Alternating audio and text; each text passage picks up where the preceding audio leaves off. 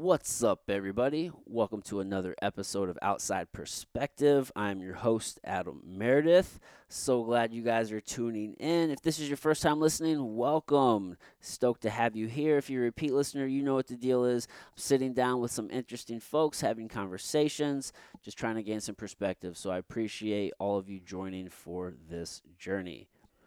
We have an awesome guest for you today. I'm sitting down with Josh McKinney. But before I get to my guests, I'm going to do a little housekeeping. We're going to run through our sponsors. Uh, if that's not really your thing, you want to hear those, I'm going to put in the show notes uh, a timestamp of when the conversation starts, so you can always just hop forward and go there. But we are going to go through those. Also, I do have to ask if you are getting value out of the show, just do me a solid. Just do me one favor. Tell a friend, bring us a friend, help us grow this thing. Share it on social, uh, subscribe. Uh, you know, uh, leave a rating and review on Apple Podcasts. All of these things they help a ton, and I can't do without you. So please, please, please, please, just tell a friend if you are getting value out of the show. You're laughing, you're thinking something, you're thinking about things differently. Um, just help us grow this thing, guys. This episode is brought to you by Strange Donuts. Go check our friends out over at Strange Donuts. If you're in the St. Louis area, listen, these donuts are phenomenal. I it's it's it's one of my guilty pleasures. It's hands down one of the vices that uh, I absolutely just will never get rid of is donuts. I love them. Anywhere I go, I always try to find the best donut in the in that city and in our city here in St. Louis. Hands down, Strange Donuts is where it's at. They have four locations: uh, Maplewood, Kirkwood, Creve Coeur, just across the river in Edwardsville, Illinois. Uh, man, they also are always doing some sort of unique special donut every week. Uh, man, I just absolutely love these guys. We even had the owner on the podcast, Jason Bachman. Go back and check out that episode. You'll love these guys as much as I do, I guarantee it. So stop in, check them out, grab a donut, and let them know that we sent you. This episode is brought to you by Imposed Will. Imposed Will is my company. We have a complete line of apparel and goods. You can check us out. You can also save 10% when you use the code outside at checkout. Uh, I'm having a fucking awesome time building this company and I can't do it without you. I really appreciate all of the support that we've gotten thus far. It's just been really rad. Um, if you've picked up a hoodie or a hat or a, a coffee mug or any of those things, um, thank you guys so much. We do also host all of the show's apparel there as well. So if you wanted to get one of the coffee mugs that you see on the show here, or if you wanted to grab a hoodie or a shirt, you can do that there as well. Um, it's imposedwill.com. You can save 10% when you use the code outside side. So again, you can go to Imposed Will, that's I M P O S E D W I L L dot com. Use the code outside at checkout and you'll save 10%. This episode is also brought to you by Hand Wraps. For a slow burning paper, this is what you want. These are premium hemp rolling papers, all natural gum. They have tips included with them. No fillers. You're not going to get any of these harsh additives that, that you find that may find their way in the paper. Uh, I love rolling joints. I'm not a big fan of tobacco, so this is what I'm reaching for every time. Hand wraps. You can go to handwrapsco.com. That's H A N D W R A P S C O.com and check them out my guest today. I'm sitting down with one of the nicest humans I've ever met in my life. I'm sitting down with Josh McKinney. Josh McKinney is an entrepreneur. He's a black belt in jiu-jitsu. He has his own school. He also has a, uh, a company called Simplifying Jiu-Jitsu, which uh, we talk about on the show. And he also has his own podcast called the I Suck at Jiu-Jitsu Show. So this is a very jiu-jitsu heavy conversation, uh, but we do also talk about some business. It's really nice. I, I mentioned it on the show, but my mind is I, I constantly think about money and business all the time. So much so that it's it's hard whenever you think like that all the time. You're always constantly thinking about business and how you can, you know, earn money and, and, and you have this entrepreneurial mindset. It's hard to talk to a lot of people about that. It's not something most people resonate with. I love having those type of conversations with Josh because he does also think about business quite a bit. And we do talk about that some on the podcast, but it's just really cool uh, uh, to to have you know those type of people that you can talk to. So we talk a little bit about business. We talk a lot about jujitsu, uh, and we just have a good old time. So without any further rambling from me, let's get some perspective with Josh McKinney.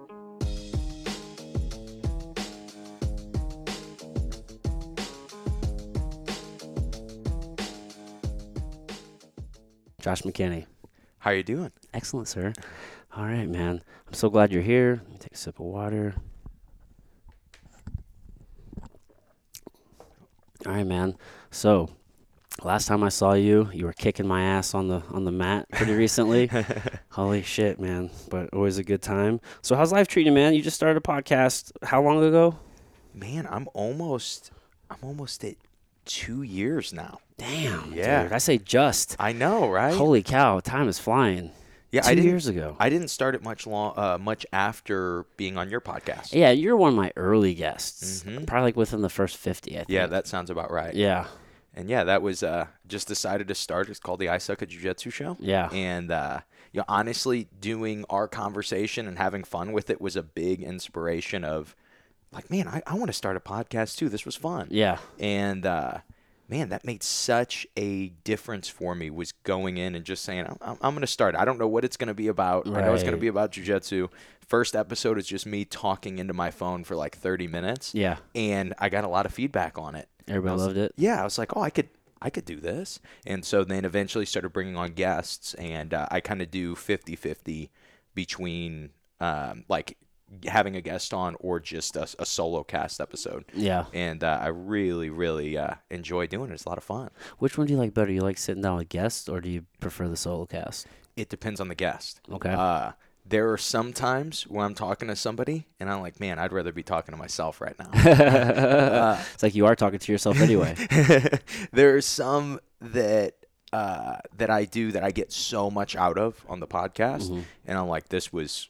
This is why I enjoy having a podcast. Oh yeah. and so it just depends on on who the person is but i always know like it's it's very enjoyable for me to sit down for an hour and have a, a, topic that i'm going to discuss and just go in and, and start talking about it yeah. you start to learn uh, more about how you think a lot of the time right you're because you're rambling Right. you know it's not like i'm word for word reading off something i'm like yeah i'm going to talk about this and i start rambling like oh that that's what my opinion is on it i guess yeah. Well, sometimes you like you have an idea of what you like what you think about something, but you never really articulate it. It's so weird how we can have like these thoughts and we know what like we understand what we feel about it or think about it, but when you start putting it into words, it's a little bit different. It really is. And you and I, I want to say it was actually the last time that I was on your podcast. It might have been when you were on mine. We were talking about the benefit of teaching jujitsu to people. Yeah. And the benefit of teaching your thoughts and ideas of things to people is so big because then you have to actually go, oh no, I have a definite opinion on this. This is how I believe uh, this works. You know, this is how, for me, this is how I believe you're going to get better at jujitsu, right? Yeah. I think it also shines light on on maybe some of the areas that you're not maybe as sure in. Like you cuz I think we all have the uh, the tendency it's just like human nature to to overestimate certain things and just to be like yeah i totally have an understanding of that and really you have like an okay understanding but you don't have a full in-depth understanding but then when you have to put it in words you're like wait a second like i thought i knew this thing or or maybe you're just a lot of times I'll get away with things just because I can be athletic Uh-huh. and I just naturally just physically do it, but I don't really think about it or Mhm. maybe have a, a, a real understanding or conscious understanding of it. So whenever I have to slow it down and teach it, that changes everything. It really does. That is, uh, you know, and, and I, at least for some people, some people revert back to, well, this is how I was taught this, so Mhm. that's the way to learn it. But you know, maybe it's not because maybe it took you ten years to actually get good at it, Yeah. and it should have only taken you a few months, right? Right. Uh, and so you have to constantly, as a coach, you have to constantly be asking, is this the most efficient way? Is this the most efficient use of their time and mind? yeah. the way I'm showing this. And I think it really can help you uh, a, a lot in jujitsu to have to be put in that position where you have to teach. Yeah. That's probably lazy coaching, right? I think so. I It, it really is. It like what else is. you gonna call it? And I think that you know, I don't think that people maliciously are lazy Mm-hmm. when they coach. I just think that uh, because they've never looked at it from a, a, a an outside perspective, if you will. Yeah. Uh, it, they've never looked at it like that. They never have to think about maybe there is a better way. Yeah. You know, because it's just like it's just like with anything. It's like you had uh, an abusive dad, and then you go, oh well, I I turned out right, so that logically means I need to abuse my son. And it's like, no, it it doesn't mean that. You can now share with your son your viewpoint where you're at now and explain it to him. And so often in jujitsu, uh, probably in a lot of things, but especially in jujitsu, we say this is how I was taught when I first started, so this is how it has to be for you.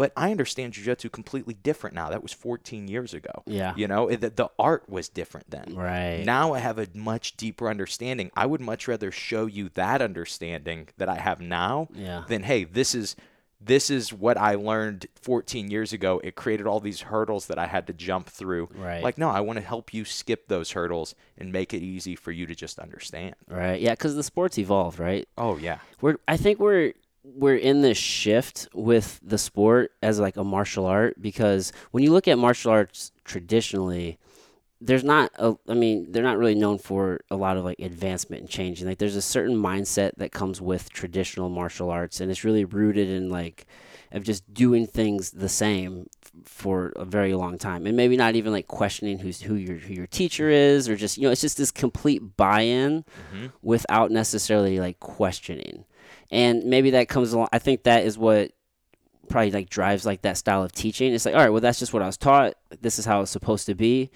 And and people will fall into a trap to where they'll teach it that way even though they don't necessarily do it that way. Mm-hmm. because they'll go through the years and they'll, they'll tweak things. And then now and then i think that's kind of where it gets into like the laziness of where you're not really taking audit of what you really do you're just you're just teaching what was taught to you as opposed to being like all right well this was taught to me but i do this this and this different because i found this works better so i'm going to teach it this way. I think you're seeing that more now just with there's been a shift i think with the sport. I think you're seeing just a, a whole different mindset just a whole new generation of guys who just want to to to advance the sport and and do like creative and and just new things and they're just trying to teach whatever they can. Hmm And I think that uh, I think that also brings up another important thing when it comes to teaching and learning is teachers have to be constantly learning. Yeah. Things are evolving, things are changing. Uh, what I taught when I started my school as a purple belt, maybe the ideas were kind of the same, right? Maybe Yeah. uh, I was approaching it the same way, but I'm so much better now uh, because I've been focused on learning. Yeah. Uh, if I had stayed in that purple belt mindset that I was in, and a lot of people do this once they open a school, they stop training with their guys, they stop finding other people to train with that challenge them, Yeah. so they stop progressing. Right. Eventually, I'm gonna have taught you everything I know. Oh yeah. Eventually, I'm going. To, you're gonna be like, man, this dude. Everything he he always shows me the same crap all the time, right? Right. It's always the same thoughts over and over. I need to be evolving my game as a teacher, Yeah. and I think that that's super important. It's just like a, a river that isn't being fed. Eventually, it's gonna run out, right? Yeah. And we have to think about that uh, as coaches. You always you want a coach that is trying to learn and trying to have a better understanding, and then of course trying to share that with you. You know, Right. trying to help you get that. And I think that maybe in jiu-jitsu it's just it, it is probably from the martial arts standpoint you know we treat sports in america very seriously right? Yeah. uh, and it's always about like winning. We're trying to figure out the better way to win. Martial arts they really don't have that same mindset. They're about self-improvement. They're just about you. The problem there is if i do things just because of tradition not because they're logical, not because they're better. Someone else, uh, somewhere else, is going to say, hey, there might be a better way to do this.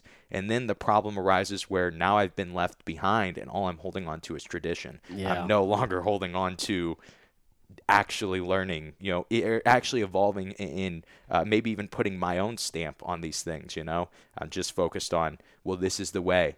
We have to keep doing it. Yeah. you know? This is the way. This is the way, right? just listen to what I say. uh huh. Yeah, man, that'll get you left behind real quick. We're we're definitely seeing like a huge, I think, just evolution with the sport, man, and, and especially in nogi. Do you keep up with it, Oh yeah, dude? I, am such a fanboy. I, am too. Dude, I'm watching. Are you gonna watch Grapple Fest this weekend? I am gonna watch Grapple Fest this weekend. Dude, this thing is so stacked, bro. I didn't honestly. I literally just found out about it this morning, though. I Oh, didn't- really? Yeah, I didn't know it. Uh, Heath Pedigo had posted uh, that he was going to England to uh, coach, Yeah, and I started looking at the card, I was like, "Oh, I'm gonna, yeah, I'm gonna watch this." dude. Yeah, I um. So George, who who trains under Heath, like he's in it, and I saw Dante Leon is also um gonna be on it. So I think they maybe just have super fights, but I think there's also a tournament. Uh huh. So I was, yeah, I was looking who was in that, and I was like, holy shit, dude! It's it's definitely a who's who. You keep seeing the same names just Oh, yeah. just popping up everywhere, dude, and it's it's real exciting to see these kids. They're all like 18, 19, 20 years old, like 20 year old kids. It's crazy. One time, I have a funny Dante Leon story. One time, uh, I fought him, and it was the only time we fought, and uh, I think we were brown belts, and he beat me with a calf slicer, Oh, and it was brutal. It was super, super tight. It was brutal. He actually got to this position where he was like belly down on the calf slicer, Oh, and I was laying on my hands, and I couldn't tap, and I'd like verbally tap. Oh, Well, like two years later, uh, Josh Hinger, do you know who Josh Hinger is? I don't know if I do. He's one of the uh, Atos guys. He's a little older now, um, but he did a seminar at my coach Kyle's. Okay. And he, we're talking about you know whatever, and we are talking about his division for a tournament, and he's like, yeah, I have that. Uh, you know, Dante Leon, he just got his black belt or whatever. He's super tough. He goes, you know, I, I, I saw him in, at Chicago Open. He almost broke this guy's leg with a calf slicer two years ago. It was crazy. I can't believe it. Dude's leg didn't break.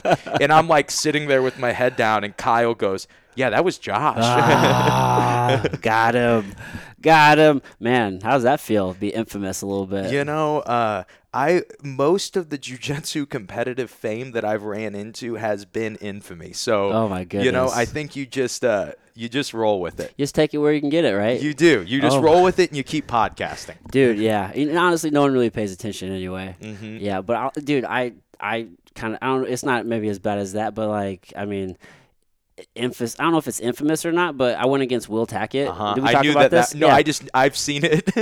I knew that was what you were gonna bring up. bro yeah he's 16 years old handed it to me bro Yeah. he's so good He is so good. Such a nice kid. He's so nice. He's almost nicer than you. You're like one of the nicest people I've ever met. I've never met him. Really nice. I'll have to challenge him to a niceness contest. I think. Yeah, yeah. You guys are going for it. We'll just like be shaking people's hand, making eye contact, patting them on the back. Yeah. We'll have it'll be a it'll be a niceness decathlon. Yeah, although he doesn't rock the fanny pack, so Oh.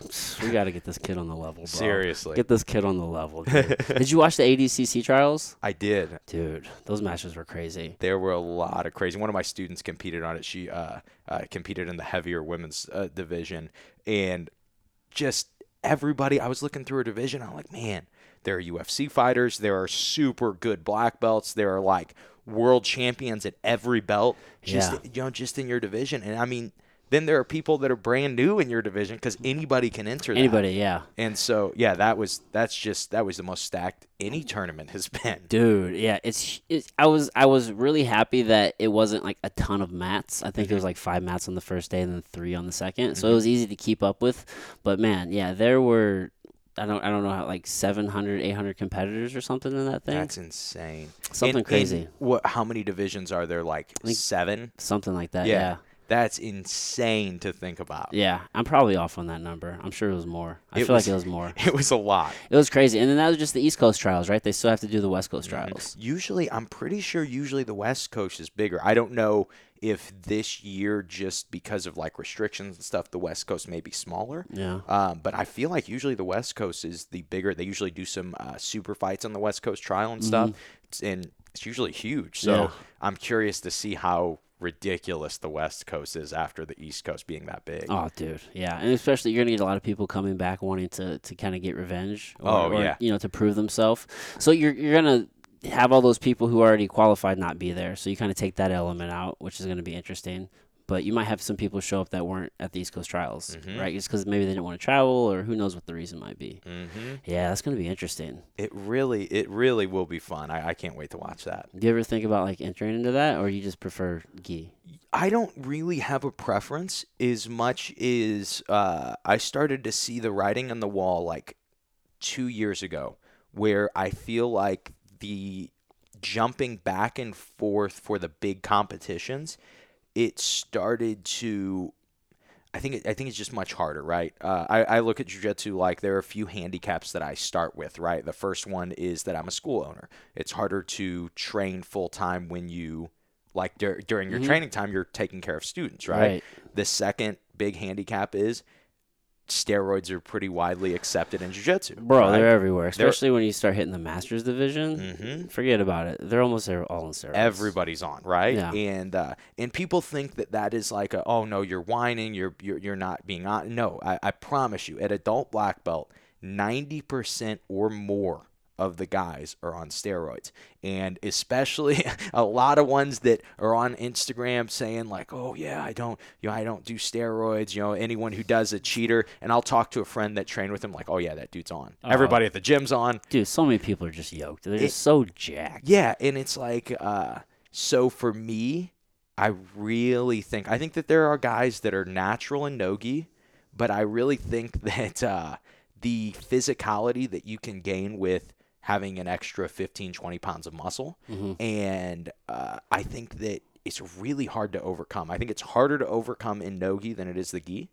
Uh, and then also the jump back and forth. You see what what happened with like the Danaher Death Squad was they were like, no, we're only focused on no gi. Well, everyone was still cool with doing eight months of the year of gi and then four months of Nogi. Right. and it it showed. It showed like, oh yeah, we're we train this more than everybody else, Right. right? And so um, as they started to split, I said, okay, I'm gonna take one for a while. Uh, I actually do have because I enjoy leg locks a little more. I, I actually enjoy no gi a little more Yeah. but I've dedicated so much time to being focused on the gi, and like I haven't gotten to do worlds as a, as a black belt. You know, they didn't have it last year. Mhm. The year that I got my black belt, uh, uh, I didn't.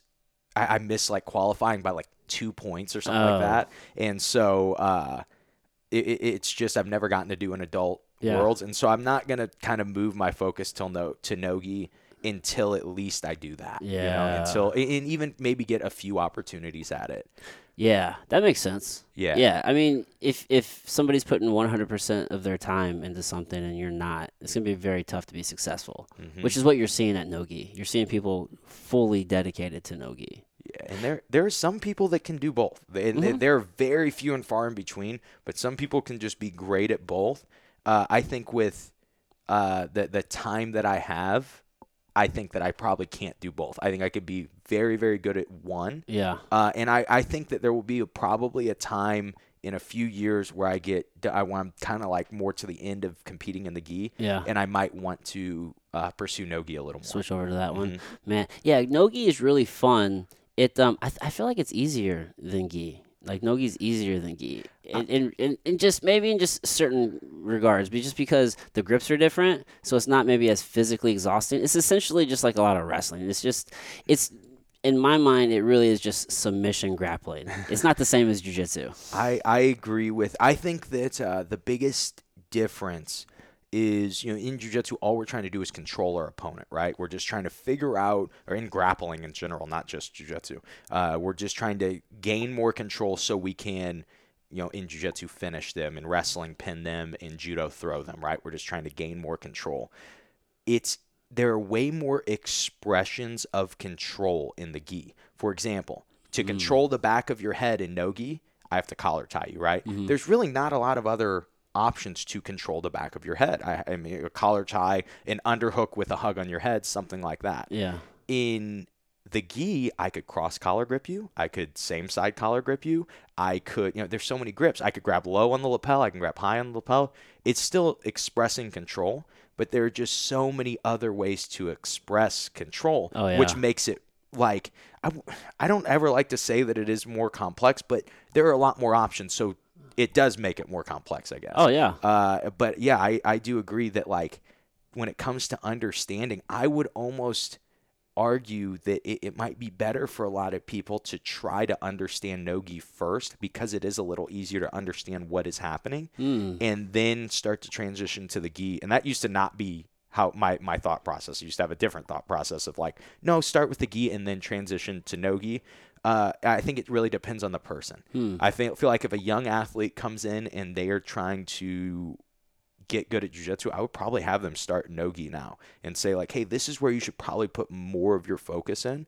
Uh, one, because there's more money in it now. Um, Yeah, from a there's financial standpoint. yeah, there's definitely going to be there's definitely now more money in no gi than there was in the gi. You see Mhm. all of the like these super fight shows and stuff that they had go on uh, during like kind of like the height of the pandemic.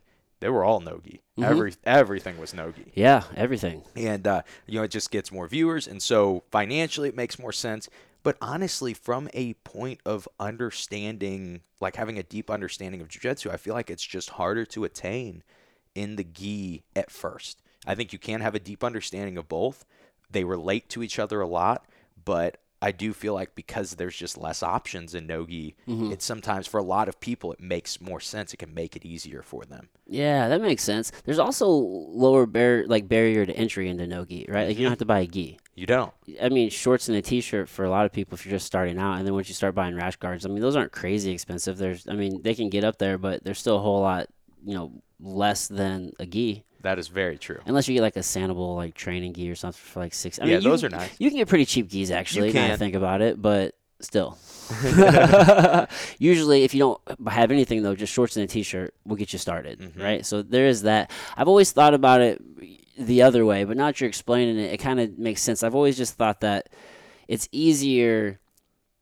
I think when you're starting, yeah, it probably is easier to pick up no gi, right? Oh, because I mean there is a lot to gi, but I've always just thought, hey, it's easier to to go from gi to no gi because you're just taking away things like all the different grips Mhm. and control, as opposed to trying to add them in. It can be very hard to make that transition. So you'll, what you'll find is, I think, a lot of people will they'll start with no gi and then they won't ever switch over to gi just because they get frustrated and they're like, oh, this is hard, but I'm still doing jujitsu over here, so why would I do this other thing over here? That's stupid. Yeah. Instead of just being like, oh, this is hard, how can I get better at it? They'll be like, oh, gi's dumb. I'm just gonna do no gi. And I yeah, I think under like I think some people just enjoy it more. Some people like I it, it does make more sense to a lot of people to start with no gi because like there are times in my life that I'm wearing shorts and a t-shirt. Oh yeah. I'm never wearing thick cotton pants and a, a bathrobe, you know? Like Yeah. so just that like yeah, this relates to my everyday life a little more. Uh, I think that that is important, but uh, I was hanging out with my friend Chris Paynes. He was in town, and he had a really. We were just talking about gi and no gi, and he goes, "Yeah, you know," uh, he's like, I, I I do a lot of no gi, and he's like, but I love training in the gi, and he goes, and people will that do the same amount of no gi as me will be like, oh yeah, I you know I hate the gi, the gi's stupid or whatever, and he goes, oh really? That's how to beat you is to put more clothes on you. That's interesting. He's like, that is the one thing that stops your jujitsu from working is putting a putting a jacket on you and he's like and you can't do jujitsu anymore.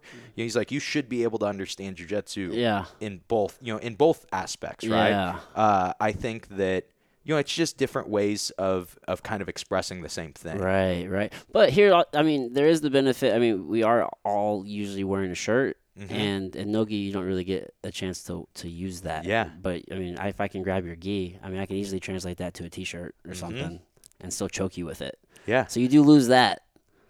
I I agree. Yeah, I I think that. Uh, There's no right answer here. I yeah, I don't think that there is when it comes to it. I really think it depends on the individual. Yeah, one hundred percent, man. Just if if you enjoy trying something out and you want to get into it, do whatever you want to do. I love them both. I really love working legs. I think we were talking about it at the gym once. Um, not enough people train legs, especially here in the Midwest. I agree. It's freaking crazy.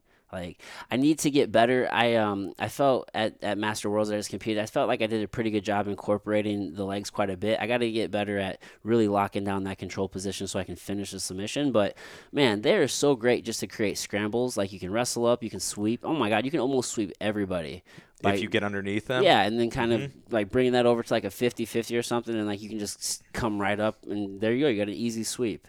I don't know why more people don't. Everyone's just so afraid of their knees for It's- some reason. I think it just comes from that idea that like you know, I think you, it, it was sold to me when I started like yeah if you get put in a heel hook your ACL is going to tear and you're going to be you Yeah. know, like yeah well if I don't tap to a heel hook Right. my ACL could tear and I could be in a really bad situation but if I don't tap to an armbar I could get my arm broken. Yeah, and it- I could still be in a really bad situation. And more people are likely to not tap to that. Oh yeah, and Yeah. so I think it's just, uh, you know, I think it's just the understanding of it. I, I remember the first time that I really started to work leg locks. We were, I, I wasn't like, I was, I think I was a brown belt when I really started to like focus on them and say, mm-hmm. okay, there's something to this.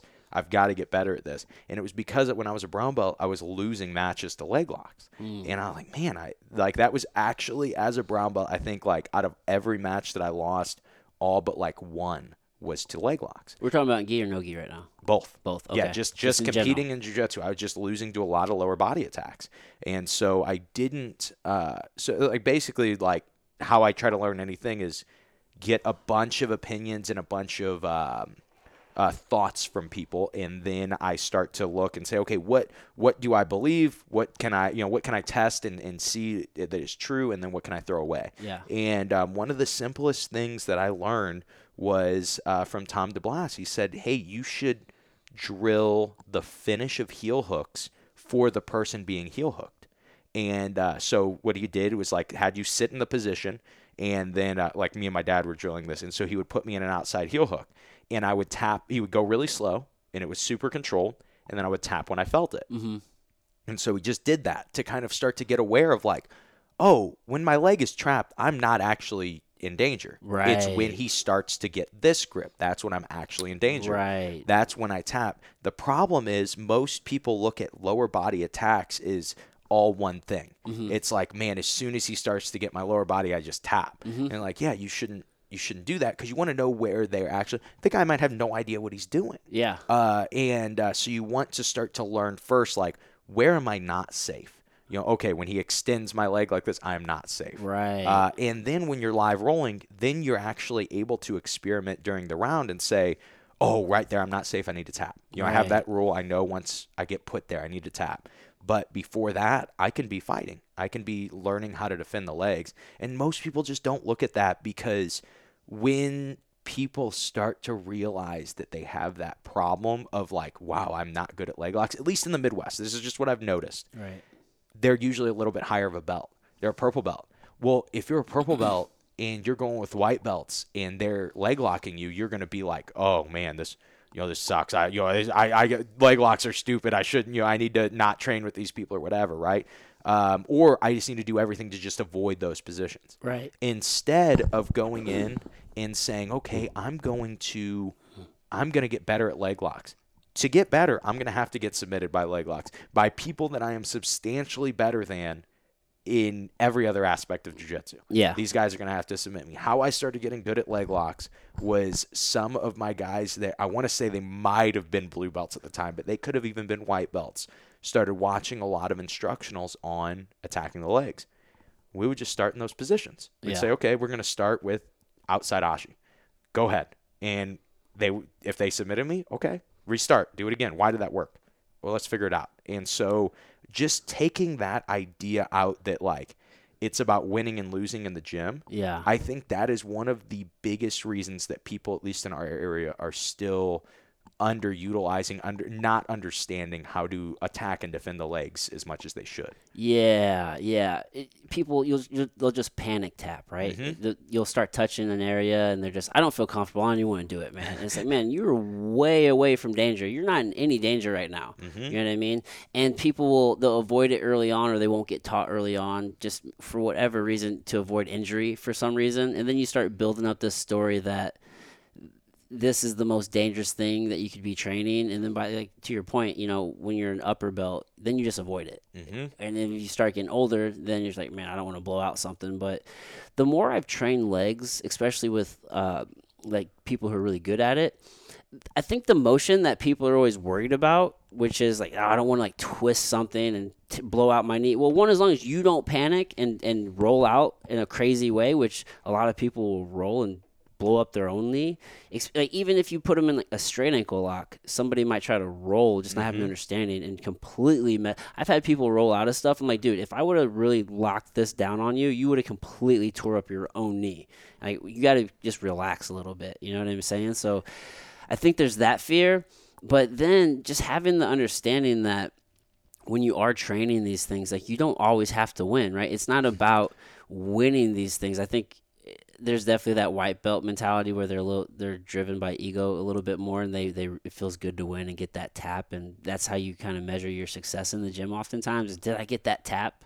And really man if you just slow down and at least focus on controlling the position I'm just I'm just trying to whenever I entered into like training legs and now I kind of use this philosophy for any kind of position I really do take the control piece first. It's like, mm-hmm. can I enter in this position controlled and get it to where I know I have the submission or I at least have time to try to work this submission? Because oftentimes you need to get into it and you're going to kind of halfway be there and then you need to like start tightening it up and buttoning it up. And you know what I'm saying? Like mm-hmm. really closing those gaps. But you got to, you got to have that mindset. You really do. And, and when it comes to control, every part of jujitsu, every part of grappling, every part of any of the grappling arts they have to do with control. Yeah. But for some reason, there's a disconnect with jujitsu that once you're going for the submission, it is now about the submission and it is not about control. Mm-hmm.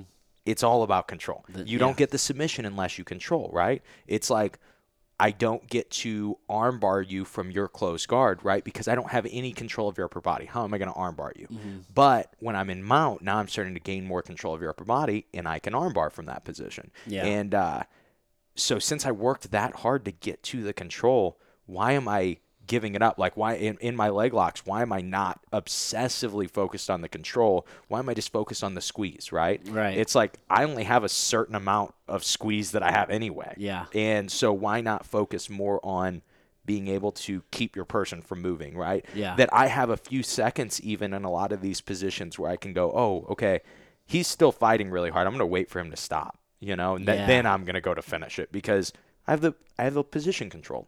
And so I think that that is a, a big disconnect. But also, where we were relating earlier, like people thinking of jujitsu too much of a martial art and not as much of a game, you can almost argue that being the opposite for getting better. A lot of times people get so focused on winning mm-hmm. in jujitsu that it it messes them up, right? It, it ends up they that's where I put my focus on, and uh, then what ends up happening is I don't win as much because that's where I'm focused. I'm not focused on what I should be, which is skill development, right? Yeah. Uh, the, the the development of the skill of learning leg locks. You don't go in and say, "Well, I'm a brown belt at everything else, so I should automatically be a brown belt at leg locks." Right. It's like if you said, "Hey, I'm not as good at this skill. I need to start from the beginning and figure out how to develop it." And I just think so few people in jujitsu actually do that. I think it's more, I don't know, it's just more about like, okay, I get, all I'm trying to do is get to a certain level. And then I'm like, okay, I'm cool with being at that level forever. I'm kind of a master of jujitsu now. Yeah. Uh, instead of going, okay, I'm, I'm at that level with these things. What am I not at that level with? You know, how could I get better? Or how can I go up even a level past that? How can I get yeah. better at that? And uh, yeah, just, it's probably not that you know probably i'm kind of talking like only about things that are bad in the jiu-jitsu community but uh, you know i guess i guess you could look at it from a different perspective of if that is you if you're somebody who is struggling with like man i, I feel like there are these positions of jiu-jitsu that are just black holes to me i know nothing about like okay that's good because that means you can just focus on that position for like six months, a year, two years, and you can get so much better at developing that skill. But the first step is to get in that position and lose a bunch from it. Oh yeah. You know, that's how you learn these positions. Tons you know? and tons of losing, dude. Yeah. And there are so many positions that I don't even know I don't know. To be honest with you. uh-huh. Like you you, you kinda get into these into these these training I don't know ruts, but you just you just kinda get in these uh in these habits, these routines, right? And you, you end up training the same things, or maybe you train something and then you, you quit using it for however long, or, or whatever the case may be. But I find like like my game is a certain way, or whenever I go and visit like like the Pedigo guys, I'll be working with Spatch. He does a, a ton of berimbolo. He's always inverting and stuff, and that's not really in my game, but he has this in depth knowledge to that to that game. So I immediately feel like a white belt is the moment I start training with this guy. I'm like, holy cow! There's just all of there's this whole position, and there's just all this depth to it that is not where I feel comfortable. So I think sometimes it's easy for people to to avoid those things because then you start doubting yourself as a whole. It's like if you start getting to black belt, it's like, man, I don't know anything about this. So how am I a black belt? Huh? it's like, yeah, you, you can still be really good and, and still not know everything. Like that's totally okay. And that's you know, and you're never gonna know everything. You know what I mean? Yeah. Like it's I always tell my students if you ask me a question now and then you ask me the same question three years from now, my answer will probably be completely different. Right. But both will be right. Both will be you know, it's like uh but we always you know, like it's just so common to deal in absolutes of like this is the only way to do it. Yeah. And it's it's usually not true. I avoid guys who tell me that kind of stuff. Right? Yeah. and it's it's like, yeah, dude, that's you know, maybe that's the the best way for you to do it. Yeah. You know, but you can't say that that's the you're five foot four and this dude's six foot seven. You can't tell me that it's gonna it's gonna be it's gonna carry over. It's Yeah. gonna be the same. Right. You know, uh, you you've got there's so many different variables for there to be an absolute. This is the best technique. This Oh, is yeah. the best grip to have. Uh, it's just we should all be focused on trying to understand more Yeah. and less about the actual every little detail of you know what I mean like yeah. cuz you just you're never going to know all the details Never. you know and they change too Mm-hmm. my it, all the details that you know may change by me shifting my weight from one leg to the other and Mm-hmm. it's like oh well now everything's ruined Yeah. and so you've got to i think you've got to be focused on understanding when it comes to jiu-jitsu Yeah, we're we're in a cool place where you can learn from anybody now with, Mm-hmm. with these instructionals, right? Which is actually a perfect segue into something that you're really working on, right? Like you're doing a lot more of like instructionals and, and helping people produce those and put those out, right? Yes, so we are. So we started uh, me and my dad and one of my brown belts, Logan. We started simplifying jujitsu. It is, uh, you know, it, it's a jujitsu production company. The idea was one, there there was nothing like this really in the Midwest where people could. Uh, you know, share their jujitsu. Yeah. And so, you know, we've had like my coach Kyle, we've had Nick Sanders, uh, who you've had on your podcast, correct? Yeah, I've had Kyle as well. Okay, so Kyle yeah. Watson for the people listening. Yeah, so you've had both guys on your podcast, and uh, you know, like so they've both done instructionals with us. We have a few other ones that we're working on right now, but uh, yeah, it was just something. It was something different. Like I I feel like there are some of these companies now that focus so much on volume because it makes a lot of money, right? Yeah. Um, hey, this guy won a world championship. You should buy his DVD. Well, maybe that guy sucks as a teacher, right? Mm-hmm. Maybe, yeah. You know, and uh, it can almost cause a problem. You know, it's like now that we're in the information age, the problem for us is what information is actually right, what Yeah. information is actually useful, and uh, and then obvi- obviously like applying that information too. But so often, just like we were talking about earlier, guys will they'll have a specific game they play, and then they'll go to teach you it, and you'll be like, this isn't what this guy does. This guy doesn't mm. even know what he does. You know, it's just like it comes natural. You know, they learn jujitsu through osmosis. They learn by feel. Yeah. And it's very hard. You know, it's just like when you're you're talking to your girlfriend or your wife, it's hard to communicate feelings. Yeah. Feel the way you feel is very hard. And so when we're doing jujitsu and it's all done by feel, it is very, very hard to communicate what is actually happening Right. in a way that is useful to you, that's understanding to or understandable to you. And so that was kind of our big thing with starting simplifying jujitsu was okay, whatever we put on here, it's just got to be good. Yeah. Like that's the that's it's got to be understandable. Mm-hmm. It can't just be, hey, you're buying this because this guy is relevant. Yeah. Uh, you're buying this because it will actually make you better at what we're claiming it will make you better. Yeah. You know. So you're trying to build a credible source. It's like, hey, it doesn't matter necessarily. Obviously, you want like credible people teaching, but it's it's not like, hey, we're trying to play a numbers game to where we're gonna put everybody out, and it's up to you to figure out who you want to learn from, and and where it's like, well, we know some of these are gonna suck, but we're just gonna just play the numbers game. We're like, all right, maybe that doesn't sell, but we're gonna sell X amount of units of this one, so it's all gonna offset. You know what I mean? Mm-hmm. And al- almost kind of essentially like watering down, you know what I mean, the source. So it sounds like you're trying to create like say, all right, you know when you come to simplifying jujitsu, no matter who you're learning from, we're gonna put out quality stuff because we're really like you're like you're have a whole gatekeeper process. You're not just gonna put everybody, Mm-hmm. you know, out there. Yeah, and you have people that like you know, for me, that's the biggest uh like uh like good thing that's happened for my podcast is the amount of new people that I've gotten to talk to and understand what you know their view of jujitsu. Yeah. And uh, the the problem with that is then you start to realize, man, a lot of these people that I know, a lot of these people I talk to, they don't they don't really understand it very deeply. You know, Mm. they don't really, and so that's why like we're picky about who we have showing on Yeah. the you know on the stuff.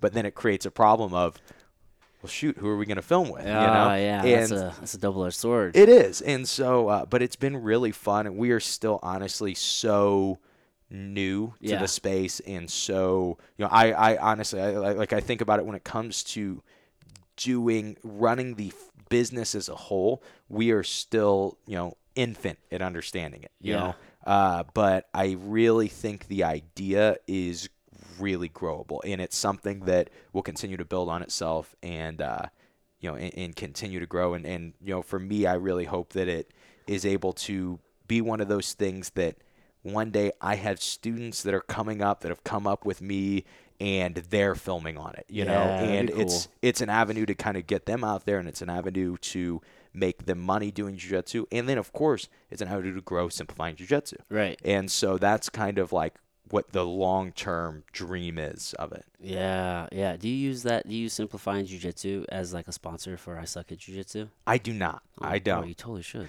uh, it doesn't it, i Brought suck at jiu-jitsu does better than simplifying jiu-jitsu No, no, don't so change. far. Don't don't change the name, but like, um, like whenever you're on there, like, do you promo? oh yeah definitely yeah, like- definitely yeah, like a show sponsor. Like, Yeah. you know what I'm saying? Like, sponsor yourself. It's like, oh yeah, this is also brought to you by Simplifying Jiu Jitsu. Like, check. I'm, uh-huh that's I'm telling you how to do your own show, Josh. That's dude. That's what I do. um, and uh, yeah, just anytime we're running a deal or anytime we have yeah. something new. It's all it's all for your own shit. Our last big one that we did was with my dad. It was on his 60th birthday, and because you know my dad, he like has a unique story. He didn't get his black belt until he was like 57, I Mhm. think, 50, 57 or 58, and uh, that's really unique in jiu-jitsu. Most Oh, yeah. people. If you get a black belt, it's like in the 40s. Maybe you're you're old if you get your black belt at 50, right? Mm-hmm. And so it is, uh, uh, you know, it's unique that this guy had to come up while being old the whole time. You know, Mhm. like there was never a point where he goes, "Oh yeah," you know, like I remember when I used to train and I felt great the next day. It's like, yeah, I've never felt great the next day after training. it just always hurts. Yeah, it's just always been tough. And so uh, we were able to do something like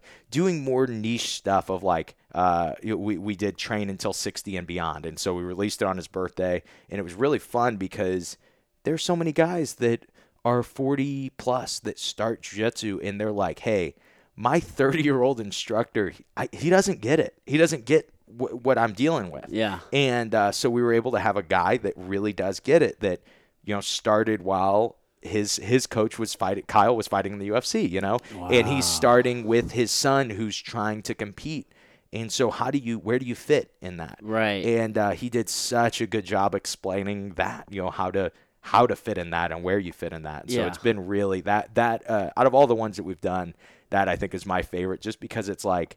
Uh, one, it's my dad, and Right. you know, and two, it's just it's so niche. It is so unique to like, hey, there's a group of you that are kind of forgotten, you Mhm. know, and uh, even a lot of the stuff that is sold to you as, oh, jujitsu for 40 year olds plus. It's like, dude, no, no, it's not. You know, you guys are Right. berimboloing. They're not, you're not doing that at 60. yeah. And uh, so it is, it was cool that we were able to, to do that. And Yeah. uh, yeah, it's been good. Yeah, he has a unique perspective, and I, I have to imagine that you know that particular journey of, of starting it later in life has got to be more and more relevant as the sport is growing. I mean, I I, I got to imagine you're seeing more guys that are like, man, I want to try something new or get in shape or you know maybe find some new friends and they're they're gravitating towards jujitsu in maybe like their late 30s or early 40s and so you do kind of have maybe a little bit of an older crowd Mm-hmm. you know, finding their way into jujitsu. So it's probably becoming more of a relevant perspective to have. It really is. It's yeah. It's no longer considered crazy to be 45 and come into a gym. You Oh, know? yeah. And so it's it's like oh no, we have guys that are your age that train. Yeah. You know, it's different. It's not the same. You know, you you have a little less space to just destroy your body, Mhm. but uh, it's still not crazy anymore. You can come in and do this and get the benefits from it. I think a lot of people have the uh, the idea that it's it's very much a young man's sport. Mm-hmm. And it's like, no, man. There's there's a speed for everybody with Mm-hmm. this thing. You know what I'm saying? Like, you probably get at least I noticed whenever I was helping with kids class quite a bit. You get a lot of dads who kind of pique interest if if they see their Uh-huh. kid doing it. It's like, hey, man, you can also come do this. It doesn't have to be the same thing. Well, it, I mean, you're going to be learning jujitsu just like the kids, but you know what I'm saying. It doesn't have to be the same pace. Mm-hmm. You can totally make it work. That's yeah. That's it, it's yeah, it's so good that it's not one size fits all. Yeah. Dude, you're building a whole jiu-jitsu empire right now. I'm trying. I'm trying. You know, I always, I honestly, I always thought after my gym started to get more successful, I thought that I would want, I you know, I enjoyed doing business stuff, and Mm-hmm. I thought I would want to leave the jujitsu space, not not my gym, keep my gym, Mm-hmm. but like do business outside of my gym. Yeah, kind of shift your focus and uh, honestly, the the more like the longer that it goes, the more I'm like, no, I really, I I feel like I still have so much to learn in jujitsu, Yeah. and uh, tying my businesses into that Mm-hmm. helped me so much. Right, like my podcast, I've learned so much. I've learned more from my podcast than probably anyone else has. Even though half the episodes are me just talking to the listener. Yeah. Uh, it's because the guys that I've gotten to be in contact with, they know so much. My dude, yeah, you've had some amazing guests. Yeah, and so it really does. Uh, you know, like that's kind of why I've stayed in the jujitsu space, and I always think like to the future. One day I'm going to have this podcast that is uh, very, very big in the jujitsu space, and I'm going to have these competitors that are coming up that I can always bring onto my podcast if I ever need somebody or to help them grow their brand and uh, you know teaching my students how to brand and, and learning things like that. I just think it's a different perspective than most coaches give, uh, and I don't think there's anything wrong with it. But most coaches like, hey, you're here to learn jujitsu. I'll teach you jujitsu, and then you have to go and figure out all the business stuff on your own. You know, you got to go, and and that's tough because like all these kids, they then start from square one, and it's really hard to Dude, learn it's- that it's stuff, tough, man. right? And Yeah. so, uh, you know, I just I the way the the like deeper I get into it, uh, and my approach is how you know I, when I eventually go to only coaching, Mm-hmm. and uh, I'm no longer a competitor. I'm just focused on coaching. I want there to be opportunity for the guys to not just be like, hey. You know, maybe you'll win a world title, maybe you won't. Maybe will, um, and and it be more like, hey, regardless of if you're a, this phenomenal competitor, regardless of if you win everything, Yeah. you're going to be able to uh, make money doing what you've dedicated the last 10 years of your life to. Right. You know, and I'll, I want to help you at least get the basis and then the foundation of that. Yeah, because it's still valuable. You know, I Mm-hmm. think that, uh, and I'm I'm very guilty of this. Kind of like the ideas creeped in my mind to where it's like, oh man, if you're not one of these like top ten guys, or you're not like a world champion, then who's gonna take you serious? You know what I'm saying? Like, why would anybody want to learn from you, or Uh-huh. how are you going to actually create a career doing like in this space if you're not one of those guys? Mm-hmm. But you definitely can. I mean, there's a, there's plenty of like those guys can't teach everybody. And to your point, some of those guys or a lot of those guys might not be even good at teaching. So Mm-hmm. why would you? and and teaching isn't just the only way to, to, to make money doing jujitsu. Some guys uh, are great writers. Some guys are uh, you know I have uh, students that have uh, went to school for like videography and things like that. Mm-hmm. Yeah. you can apply that to jujitsu and make money. yeah. You know, or build a brand and then make money. And that's kind of what I've been.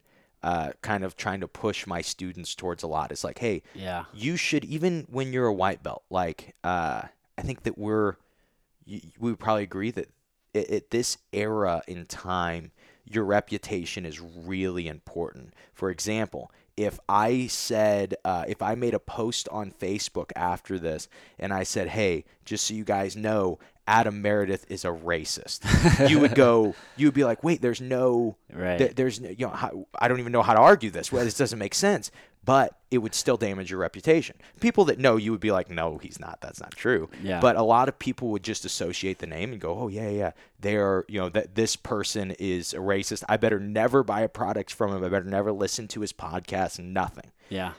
So that shows how important your reputation is. I think you should be building that as a jiu-jitsu competitor from white belt. What you're posting on social media is really important. If you, uh, you know, start to try to become an instructor, and then we look back seven or eight years from now, the stuff that you were saying on Facebook, that could really damage your business, right? You could make the same argument the opposite. If what I was posting on Facebook was getting people to more more people to watch me and more people to enjoy me and more people to follow my journey, well, I've built a brand now. Yeah. And now I can when I open a school, when I start a YouTube channel, when I start a jiu-jitsu production company, whatever, I have a brand, right? I have people go, "Oh, this person was this person was was really good when they were white belt. They were a really cool dude. They have a really unique story, and you kind of tell people your story.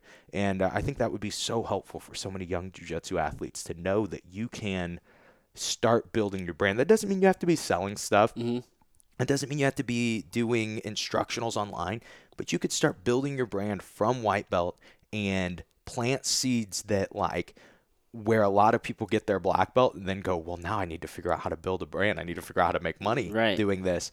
Y- you already will have been so far ahead of them. Yeah. Uh, you're not starting at white belt when you're, you know, at, at marketing when you're a black belt, which is where a lot of us start that opens ju- jujitsu schools. yeah. Uh, and so just learning to learning to do I think is important. Yeah, man, just building that personal brand, right? Uh-huh. I mean, we all have one. Just whether I mean, it's whether or not you just kind of want to acknowledge it and then cultivate it. Yeah. Yeah, you're like a business coach for all your guys, man. Uh, I think that's yeah. I think it's important. I think it's just right. You you always try to. Uh, you know, my dad always uh, when when I was a kid, when he would give me a piece of floss, he would give me like a three foot piece of floss, and I never really questioned it until one day I was like, Dad, why do you give me so much floss?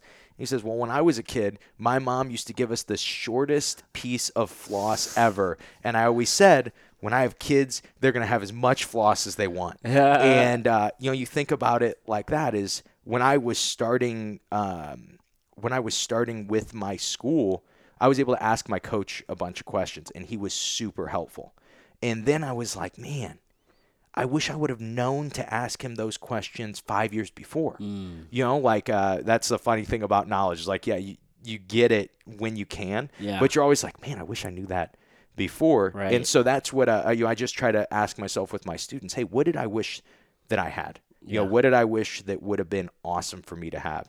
And uh, really, just an understanding of marketing, Yeah. just a basic understanding of marketing and branding, I think could change so many people's lives Yeah. and uh, especially people that want to dedicate their life to such a niche sport Yeah. like jujitsu. And so I think that uh, it, it's just it's an important thing to focus on now, and and people just don't focus on it. Yeah, we all have like so we all have a personal brand, especially on, on social media, and uh, yeah, you don't you don't want to like be behind the ball trying to like create that. It's definitely something we're always creating, dude. Yeah, it's like the curse. It's the curse of social media, right? It really is. because everyone's just putting up their highlights and and uh especially like in the entrepreneurial space you'll start to like you know comparisons the thief of joy you start to compare and then and then uh maybe i'm just like talking about my own struggle but it's like man uh then some people will like or at least i've been like discouraged to where you know i won't post things and then like and then you're just like not working on the thing it's like man just put your head down and just like do the work and and just try to build something and you'll find I'm, I I don't know if this is how it is for you, but for me and my podcast with anything that I do, yeah consistency is the hardest thing. Yeah, that's the key though. It is. It is. But it's like, you know, because you get tired of it. You're like, okay, I'm building this brand and I'm, you know, I'm doing the I Suck at Jiu Jitsu show. Yeah. And it's like, man, wonder if everyone's just tired of hearing about it. Yeah. You know, this podcast started after mine and they probably have more listeners than me. They're growing much faster. What am I doing wrong? And so you're just, it, it's this like, uh, uh, when you're doing anything entrepreneurial, you are just in a fight with the little voice in your head Yeah. all the time. All the right? time. And so, uh, and it's just about like every day going, okay, I'm gonna win today. Yeah. I'm gonna win today. Yeah, but like you said, a lot of it's just so it's just marketing. You know what I mean? Just having that understanding of just like advertising, and then it, this was like a real big lesson to me. Like, all right, you need to like invest in like ad spend, and Uh-huh. then just trust that like the ROI is to be there. Like, You really do. You've got to learn to do that. Uh, um, I see that you have one of Russell Brunson's books right there, but Yeah. was- uh, he has a, a quote where he says that uh, most problems in in society could be solved with better marketing. yeah, and uh, and it really is true. If you could tell your story to people, some people have these amazing stories. Mm-hmm. If you could tell that to people, you could change people's lives. yeah, And uh, but it doesn't matter if you don't know how to market because no one's going to hear it. right. And so you've got to learn to do that. Pretty much, man. Now I think I think that we're moving to an age. I don't think it's here yet, but I think we're moving to an age where like things like marketing are going to become even more important because things are moving less in person and more and more online. And so everybody's online all the time. Yeah. And uh, being able to to kind of tell that story, I think is going to be really important. Yeah, we're moving into a very interesting place. Like this whole like meta meta world. We really are. Oh my goodness, what do you think about that? Man, I don't even. So I, I it just like I try to learn anything else. Uh, I just try to listen to as many different opinions and thoughts as I can, Yeah. and then kind of choose from there, test and choose, right? And let's say like this is what I think, but when it comes to it, I still don't even have the most basic understanding of the metaverse or of of any of it. To be yeah. honest, I don't know. We're we're definitely heading into, into weird times. I don't know. I don't know what to think about it just yet, dude. Uh, but it it it it's so hard. Not I don't know if it's so hard, but it's just you know as we're talking about like you know building a personal brand and, and like putting everything out there like online. It's like man, it's so loud on like on social media, like getting through, like creating those connections. And I always have this resistance of like giving all my money to Facebook. Where Mhm. I'm like, I don't want to give you my fucking money just so I can have access to my friends list. uh huh. Like that really annoys me. But I mean, this is just where like the world is heading. So like I'm trying to like figure out what I think about like the metaverse and like where things are going because dude, as I like if I'm looking at the writing on the wall, like our generation, like we're very much um like we're used to like seeing people you know like Uh-huh. we want to be around people but like as i see like with my kids and i think about like future generations like as generations as like as the next generation comes you're always more accepting of whatever current technology that there is right Mhm. and then it's so you're just easily adaptable so i mean I, f- I look at I look around and, and Oculus is so like readily available right now and it's so cheap and it's Uh-huh. only gonna get cheaper and it's just gonna get more and more houses and I'm just like man are we fucking moving to a digital world like what because I was listening to something and somebody was saying that the next wave is is is virtual real estate like Mhm. owning real estate like literal real estate like I not like you know like IP addresses and shit like that but like actual real estate I'm like man what world are we headed to where the next wave is you got to like buy fake real estate which if there's like a power grid outage then it's all over like it Mhm. doesn't even matter but like i think i went down that rabbit hole because like i was trying to understand nfts are you Mhm. familiar with nfts I am. and it's like we're just purchasing pieces of, of digital artwork here people like this is what we're doing so that way you can go visit probably this artwork in the metaverse at some point Uh-huh. I'm like, man, I got I should probably get in on this so I can make a whole bunch of money. but it's just like it's just blowing my mind as I'm trying to wrap my mind around it all. It really does, and I think that you know, not to relate it to jujitsu, but just like you know, with jujitsu, you don't you don't focus, or you shouldn't only focus on the technique. You should try to focus on the principle. Try to focus on understanding deeper. And when it comes to like, what I like, I would I tie those things into like a lot of the the metaverse, a lot of crypto, a lot of NFTs to having a really deep understanding of money. And because all of these things, like uh, uh, I was listening to a podcast the other day and talking about uh, uh, even Bitcoin is you can even consider it like a battery. Okay, for for example, uh, it takes a lot of energy to make Bitcoin.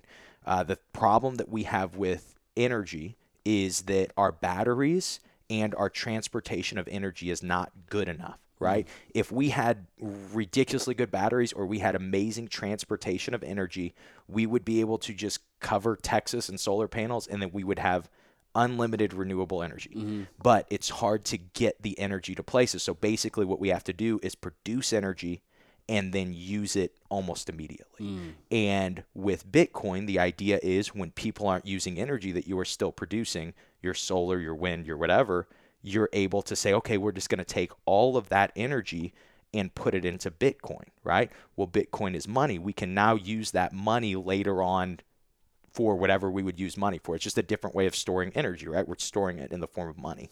And so uh, the idea is like having a deeper understanding of money for me is like going to be i think the most important thing when it comes to this and so you just try to look at principles because people talk differently like uh, you know who robert kiyosaki is Yeah. so the rich dad poor dad guy and then like uh, uh, dave ramsey you know dave ramsey so both guys they preach completely opposite things robert kiyosaki is use debt leverage it to buy assets and you will make more money Right.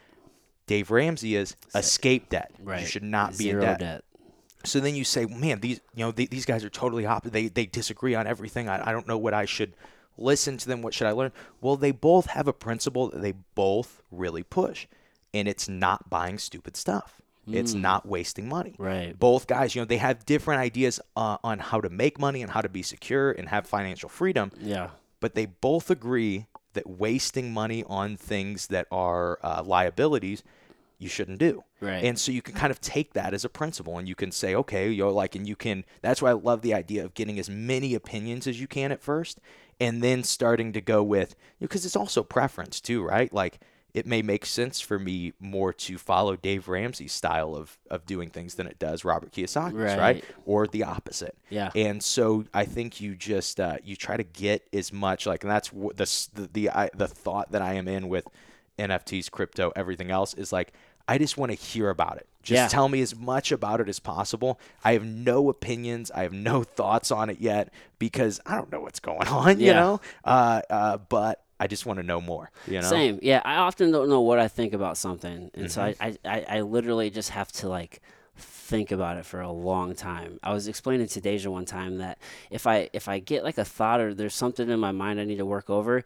it's it's almost like I have to like a like a computer, it's like a processor, like I have to like put it in the back of my mind and let my mind just like subconsciously like process this thing until I figure out what exactly I actually think about it. But I think that's how it is for people. But now you're not allowed to think about stuff. You have to have an opinion on it. Immediately. Yes, if you don't wait, you don't know how you feel about this political thing that just happened yesterday. That's ridiculous. I don't know yet. Yeah, and like, dude, I don't, you know, I don't know. I'm glad I don't have to make those decisions. You Yeah. know, and I think that it's so tough to, you know, that's that's the age that we live in. Is you, you know, you choose a side. You represent everything that this side believes now, Yeah. and you represent every member of that side. Oh yes, it's crazy. It is, and It's it's crazy. it's so uh, you know what it stifles growth, and it it's just impossible to live in. You know what I mean? Like, yeah, yeah. dude, how am I supposed to have how am I supposed to have an opinion on NFTs right now? I don't.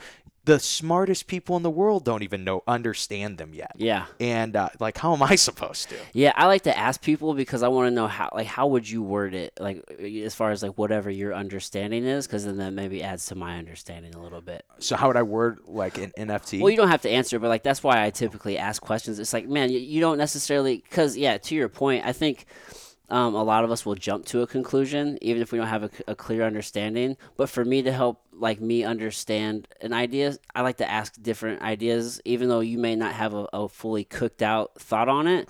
Sometimes it helps to hear even like your your half like like this is like this is what I understand about it. Take it for what you will. It definitely helps to just to get all those inputs because man, it's such an it's such a, an evolving thing that even even the people who are really involved, like, do they even really know what's fully going on? Mm-hmm. like, who knows what's going on here, man? And the the problem that happens now is if I really wanted to, I could make my entire Instagram feed people exactly like me. I Yeah. could be like, I'm only gonna follow half Asian people that do jujitsu. Yeah, right? And so then what happens is I'm not thinking about people other than these people. I'm only hearing their opinions, their their thoughts, and like, yeah, yeah, we all we all agree on this. And then anyone else who doesn't agree on this, they're evil. they're Echo chamber. yeah, they're not part of this. You know, they're not part of our group. Dude, do you ever like look on like Twitter or Instagram comments and and just kind of see what people are saying? Oh yeah, Dude, it scares the shit out of me. it's crazy. because I know what I feel and think about certain things, or what I what I think I think about certain things, and then I'll, I'll be like, all right, well, what are the other people saying? Pick an issue, it doesn't matter, but it's like I'll, I'll look, especially on Twitter, I'm like, holy shit, there are some crazy. like, can you like what? Can you logically really believe the things that you're saying, or like, have you not read what you just said? Like how hateful it sounds. It's just so crazy the like how polarized people can get on some of these things. It really is like it's crazy. Like it's such a it's such an interesting like space. So I wonder how that's going to translate when we go all go 3D into the metaverse. Dude, I, I just think I think people think that they're so much smarter than they actually are. oh yeah. Uh, that is just in in. There's also no way to like that, that people even test it anymore. It's just like yeah, I I so I, I saw on Facebook the other day someone was asking about like, uh, would you? It was something like, would you rather have this amount of money now um, or is it was like five million dollars now, Uh-huh. or then it was like uh, ten million in five years or twenty million in five years. Mm. And one of the to- one of the comments on it was a guy, and he was like, "Yeah, I'm, you know, I, I would take." The money now because if I you know if I had five million I by five with five years I could turn that into a hundred million. Mm-hmm. And like no you couldn't because if you did you would be taking every dollar that you have now and five xing it. Yeah. You would be rich. Yeah. You know, you don't know how to do that. it's not that, you know, that the but you're able to create this thing that you say, well, yeah, if I had money, I would be able to make so much more now. And you're like, but you would have money if if you if you were Yeah. going to be able to make it, you would have it, right? Yeah, in and s- theory. and so yeah, in, in theory, right? And so the the idea is uh you know, but I can just make that claim Mm-hmm. and it's just out in the world. Right. And who's to say that I'm wrong, right? Who's to say that I can't I couldn't make that well, I don't know. And that's how we do with like every political thing. Well, if this the other side would have done this, Yeah. then we would have been, you know, everything would have been fine. Everybody if, has the answer. If COVID would have been handled this way, we would have been fine. Yeah. You know, like, no, that's not true. You don't know that. No one knows for sure. Yeah, and so uh, you know, it's just like we all get to have an opinion online, Mm-hmm. and then there's just no, you know, there's no test on these things. You know, it's just hey, it's just journalism, right? You don't get you don't get in trouble for post, you know, for for writing an article that just is a lot, you know. Yeah. And uh, it's like that on Facebook and stuff now too. Dude, it's wild out there, man. It it's is. wild. It, I've, I've definitely have gotten at times just very disenchanted, and I was just like, man, let me just step back from this and just like recenter, focus on the things that matter. You know what Mm-hmm. I'm saying? So, um, do you ever foresee like you teaching jujitsu in the metaverse, bro? You know, I've been You're- thinking about you're- that a you're- lot. You're gonna be in there in the metaverse teaching away. I was thinking, uh, so this is this is what my I don't know about the metaverse and teaching jujitsu, but if I saw some weird place that jujitsu would go, yeah. it, just in thought, there couldn't it be possible to have some type of AI learning of jujitsu that can show you, you know, or, or is that not possible? There, I mean, there is a, there's got to be a finite of amount of things that you can do with your body, right? And so uh, maybe maybe it'll never be possible just because of all the variables of it, but couldn't you see jujitsu one day moving into like I put my height, weight into a thing and they say yes these are the lessons that you should know or based on uh, you know based on this based on your goals Yeah. you should know this by this amount of time you know couldn't you see that Yeah, being I could. and, and maybe not because like education is just so hard but i don't know maybe it could be Dude, well, with with this thing that Elon Musk is talking about, right, where he just connects right to your brain, so we don't even have to like use words to talk. I mean, if if there if if the whole human experience is almost like all up here, and it's just all about input, and then we can directly tap into that, can we create an experience that's like indistinguishable? And visually, I think it's going to get so good that we can. But then, how do you surpass like the actual physical feeling input? Is that something that can also be surpassed by tapping into the brain? So then you feel like you're actually feeling and getting resistance and stuff. I don't know. i don't either I don't know. That'd be so crazy though, dude. Oh my goodness. Or maybe you have like a dummy and it can tap in to like somebody hmm. else. And then as they move, the dummy moves. I don't know. yeah it could be like uh, have you ever see the movie real steel Yes. where they had like With the Hugh Jackman? Yeah, and they have the the robots, and eventually they're like, yeah, these sparring robots got so good, so we just had them fight each other. Yeah. and uh, like yeah, that's what that's where jujitsu will go. You'll have everyone will have their own robot to train with. You yes, it's just all robots, and you don't to actually be there. We're moving to the future, Josh. that's the move. Holy cow, dude! What do you do outside of jujitsu? Is it is it just your whole life? No, not at all. Um, my wife and I hike a lot. Uh, I cook a lot. That's probably my biggest hobby outside of jujitsu. Okay. Uh, it's you know it's it's something about the going hand in hand with being able to be creative. Like there are certain rules that you follow and certain ideas that you follow, Yeah. but you get to be really creative. Yeah. And so uh, that's when I have a hobby. That's usually what I'm looking for is something that I get to be creative with. Yeah. Uh, and so yeah, that's what that's one of my main things that I do.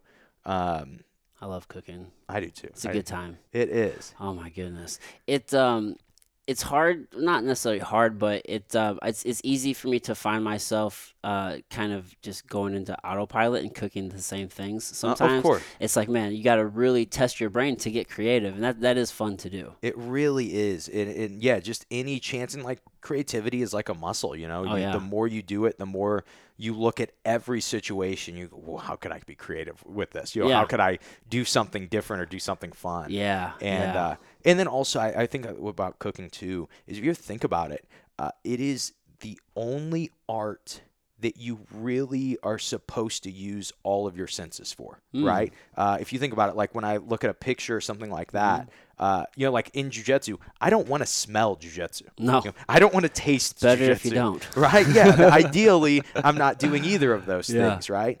But with cooking, you smell, you taste, you see, you feel. You know what I mean? You can hear things on the Mm-hmm. Hear the pan as they're sizzle. yeah as Yeah. they're cooking. And so like with cooking, I think that's like the only art that you get to experience with all five senses. Yeah. And so that I, for me, that is what you know. That's what I love about it is that I can be chopping something and be like, oh, I, I think that that that that steak needs to be flipped. I can hear it. You know, you Yeah.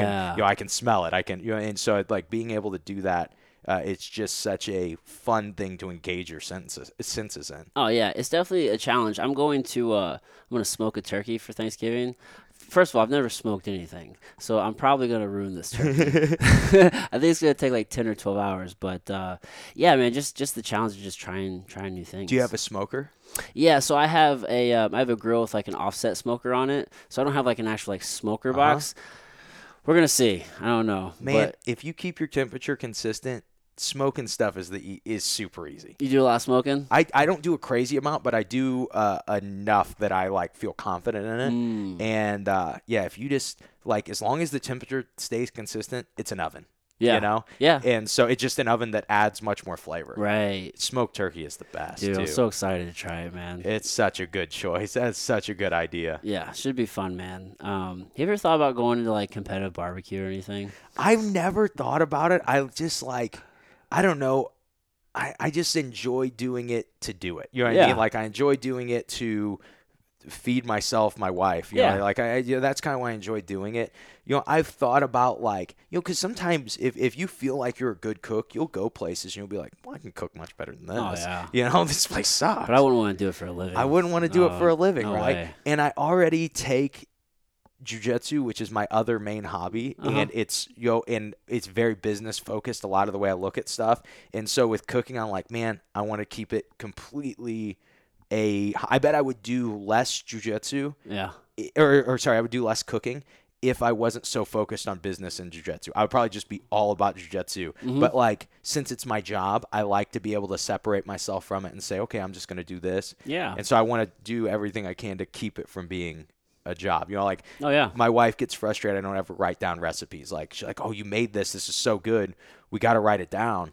I'm like, ah, you know, it's too much work. Oh yeah. It was just all feel. Yeah, it's just It's all feel. It is just all feel. Yeah, man. Yeah, there's a big difference between. I always say like if you're like a chef or a baker, like there's a type of personality, right? Like you, a baker, whether you're baking or not, like they always want like a recipe. They Mhm. want measurements and they want the steps to follow.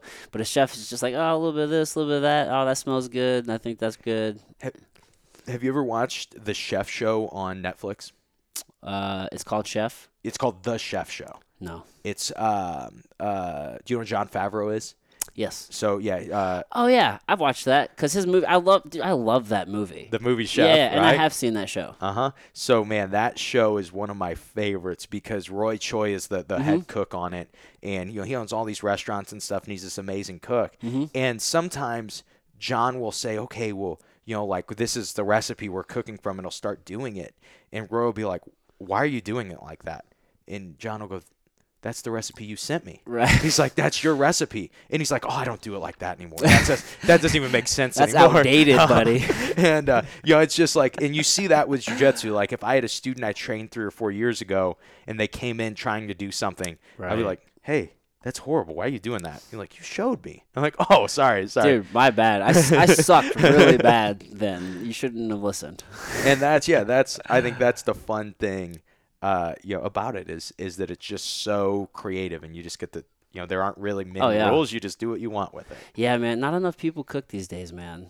it uh it, it definitely is like a good way to kind of I, I I I spend a lot of like whenever I'm cooking, I spend a lot of time like thinking. Mm-hmm. Like of course I'm focused on the thing, but just things will come from the ether. You know what I mean? Like maybe you're like you have a problem on your mind or something. Like boom, like an idea will come. It's just like that downtime Mm-hmm. to where you're not overly stimulated, like taking stuff in. hmm And it's like you, you almost always you're you're in the car, you're listening to a podcast, you're Yeah. the you're always trying to absorb something. But Yeah. like sometimes it's nice. That's you get that feeling from jujitsu too. Sometimes, obviously, someone's trying to kill you the whole time, Right. Uh, so it's different.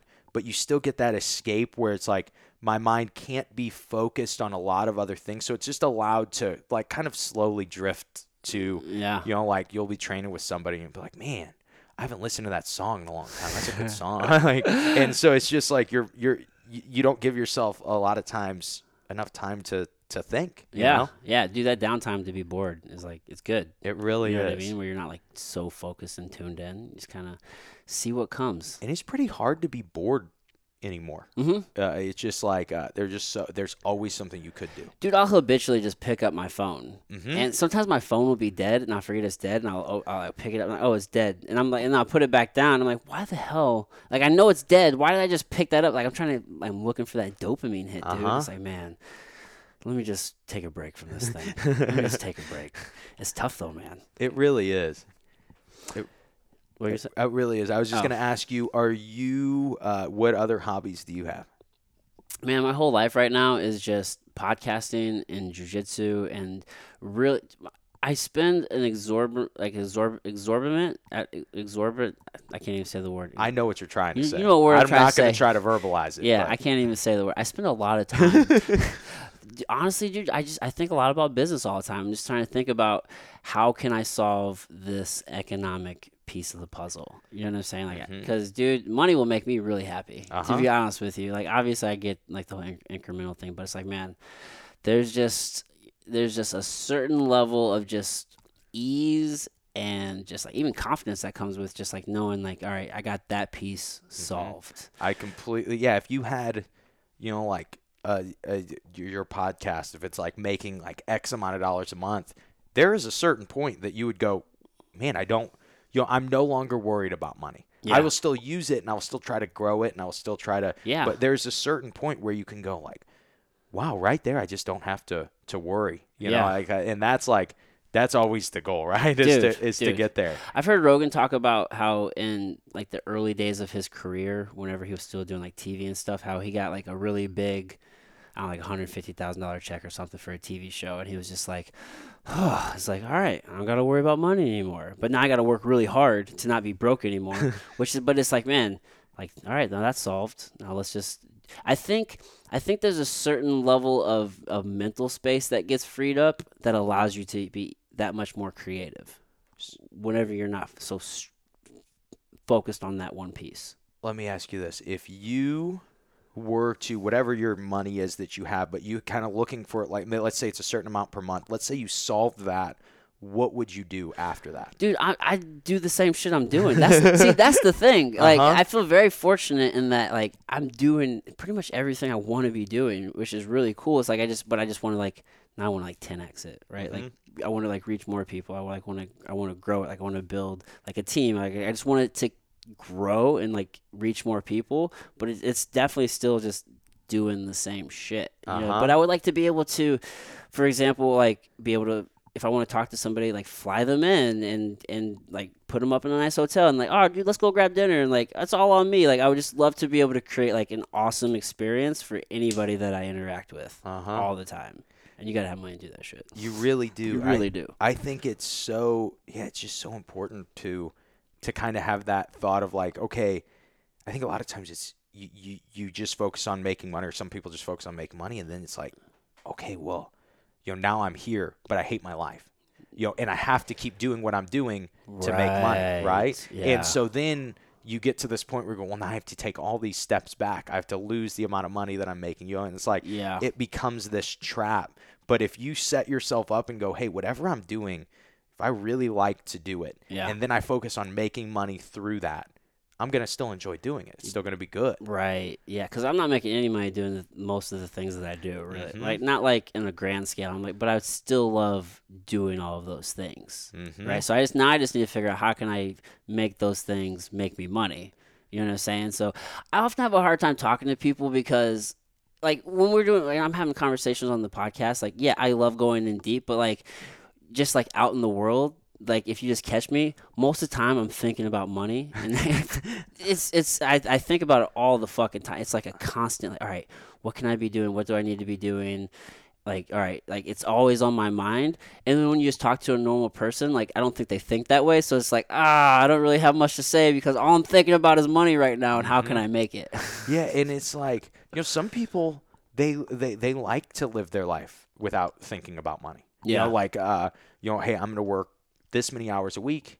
My stuff is gonna be paid for. I'll get six weeks, four weeks, three weeks, whatever, a vacation. yeah, That's my life. I'm okay with that. yeah, Um, and then there are some people that are not, and they're like, I, I can't live this way. I have to, I have to make more, doing, you know, working less so I can enjoy my life more. yeah. And it's really hard when you're on one side or the other to understand where the other is coming from. Because, like, it, you know, for you or I, if we talk to somebody who's like, yes, I am really happy to work until I am, you know, 65 or now 70, however old you have to work till you're, you know, uh, you retire. Like, yeah, I'm happy working the same job. I don't have to think about it very much. I don't have to make big decisions. And for someone like you or I, like that's crazy. You don't want to be making huge decisions that are make or break for your life all the time. all the time. like, what are you talking about, bro? I want complete control. and yeah, and it's like so it's just two different styles of thinking, I guess. And, Yeah. You know, it's really, really hard because that's um, it's like my best friend. That's uh, we have talked business since we were in high school. Since Yeah. we were probably before high school. That has been pretty much the one of the main thoughts that we've always talked One of my about. favorite right? conversations. Yeah, having it like, oh yeah, we got it all figured out. We're like 16 in high school. Like, yeah, we're gonna we're gonna figure this out. We're gonna, you know, we're and honestly, we actually did do a lot of the things that we claimed. We were wrong about it at 16, how we were gonna do it, but the desire was there, right? Yeah, you had the idea. And so, uh, you know, it, I think that it's so hard though when we talk about like, you know, he'll hire somebody in one of his businesses, and then they'll be set up to make money doing like, um, like n- not it's not sales, but just like the more the business grows, the more they make. Mm. And he's like, hey, this dude just doesn't. He's cool with just making this amount, and he's just not working any harder. It's weird. Yeah. And he's like, why, why would he do that? I'm like, I think he's just probably cool with making that amount. He's like, I don't understand. what do you mean?